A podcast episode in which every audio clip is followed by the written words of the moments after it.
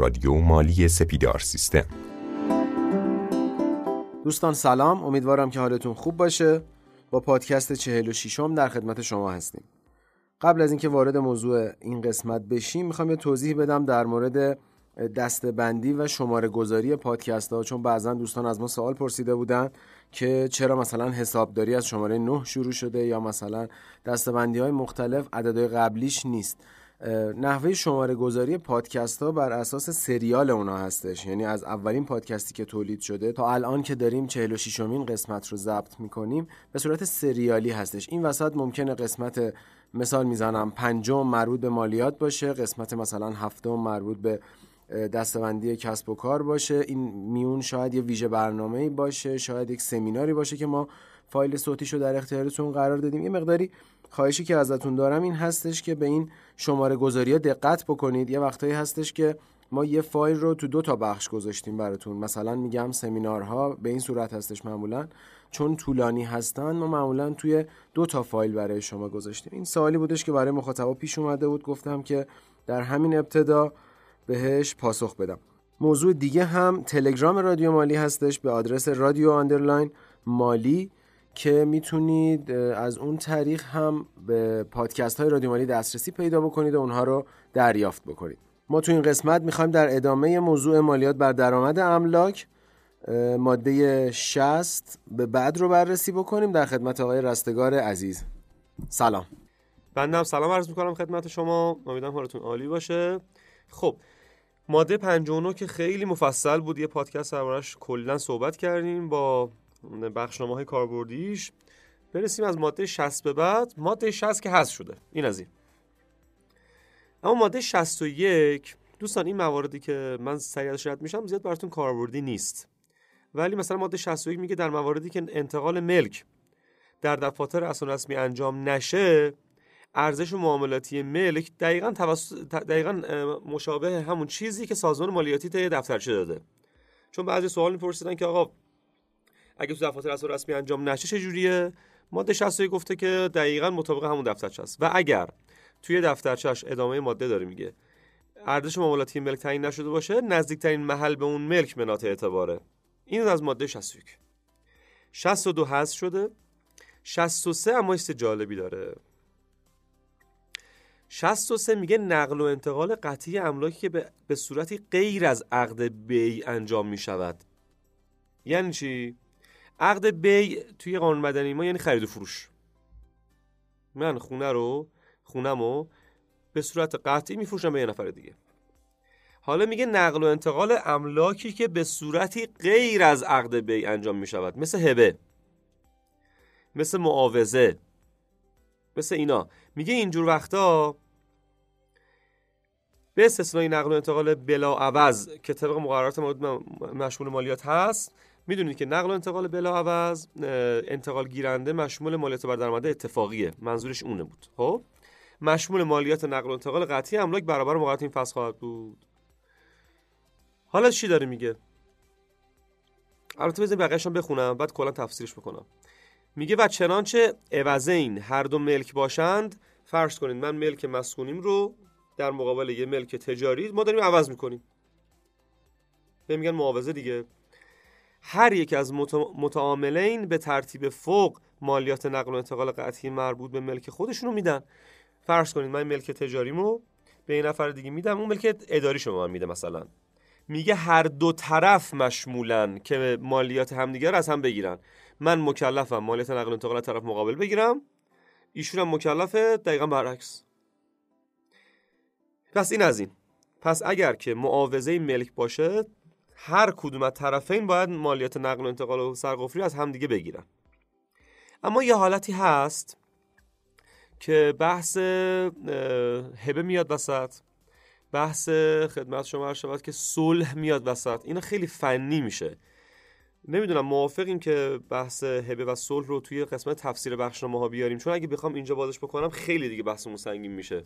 بله به نظرم یه مقداری پیچیده می‌کنه بحث و خیلی حقوقی میشه و ما بیشتر می‌خوایم بحث مالیاتی داشته باشیم. به نظرم موکولش بکنیم به جای دیگه. اما ماده 64 در ارتباط با ارزش معاملاتی داره صحبت می‌کنه ماده 64 کاربردش از این جهته که هم مثلا همون صدر ماده 59 داره مالیات نقل و انتقال میگه که میگه مثلا اگه ملک مسکونی جابجا بشه 5 درصد ارزش معاملاتی.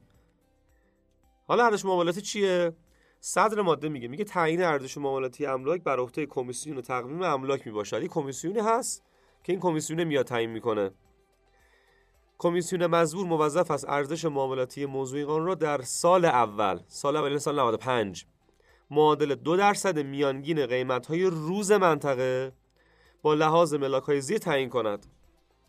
حالا یه سری ملاک گذاشته خیلی مفصل این ماده. من همش رو نمی‌خونم فقط می‌خوام بهتون یه اصطلاحا راهنمایی بدم که چجوری ماده رو بفهمین ادامهش داره میگه این شاخص یعنی همون دو درصده. هر سال به میزان دو واحد درصد افزایش مییابد. تا زمانی که ارزش معاملاتی هر منطقه به 20 درصد میانگین قیمت های روز املاک برسد. مثلا سال 95 دو درصد ارزش معاملاتی دو درصد ارزش روز بوده. سال 96 4 درصد. همینطوری دو درصد دو درصد میره بالا تا برسه به 20 درصد. اگه دقت بکنید البته قانون قدیم و اگر یه خونده باشین ارزش معاملاتی خیلی ناچیز بود. انقدری براتون یه مثال براتون بزنم. مثلا فرض کنید سال 94 یه ملک تجاری تو میدون تجریش تهران قیمتش یه میلیارد تومن بود قیمت روزش. ولی ارزش معاملاتیش یه دفعه می‌شد 50 هزار تومن می‌دونی چقدر اختلافشه؟ ولی تو ماده 64 جدید اومدن اینو دارن کمش می‌کنن این فاصله ها رو. اومدن گفتن میان مثلا گفتن دو درصد میانگین قیمت های روز. می‌دونید چقدر دارن اختلاف کم می‌کنن؟ البته اینم دفترچش که هر سال میاد بیرون می‌تونید از سایت بگیرید. چون یه سری گفته ملاک و این داستان هم هست. مثلا بند الف همین ماده 64 گفته قیمت ساختمان با توجه به مصالح حالا یا اسکلت فلزیه یا بتون آرمه‌س یا اسکلت بتونیه. اینا همش با هم فرق می‌کنه که تو دفترچه هست همش به تفکیک همش هست. پس نتیجتا ارزش معاملاتی رو از ماده 64 باید بگیریم و این دفترچهش توی سایت intamedia هست. توی گوگل search بکنید براتون میاره.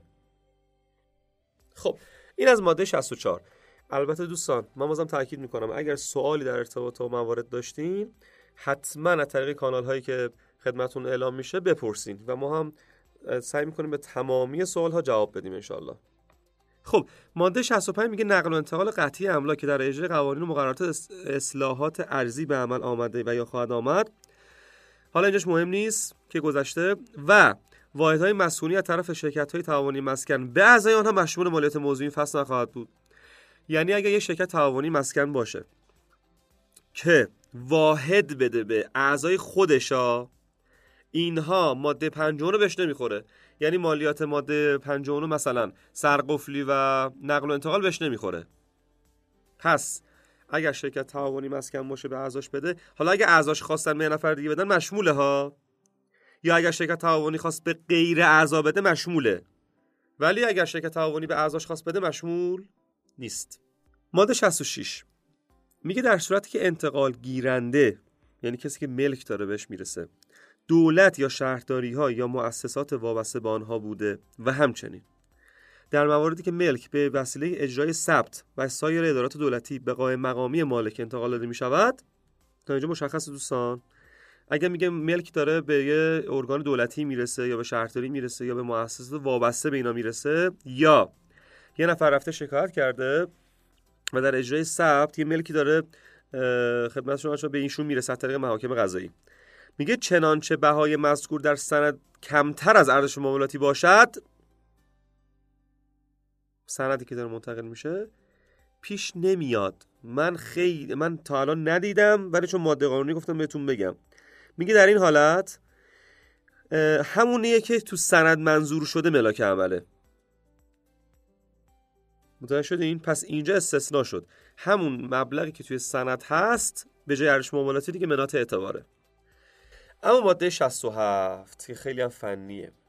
یه ذره پیچیده است پایزتون این یه ذره که گفتید مثل ماده 59 هستش دیگه. نه به اون اندازه ولی سعی می‌کنم یه ذره خدمت شما عرض شود که از سادگیش کم بکنیم. میگه فسخ معاملات قطعی املاک.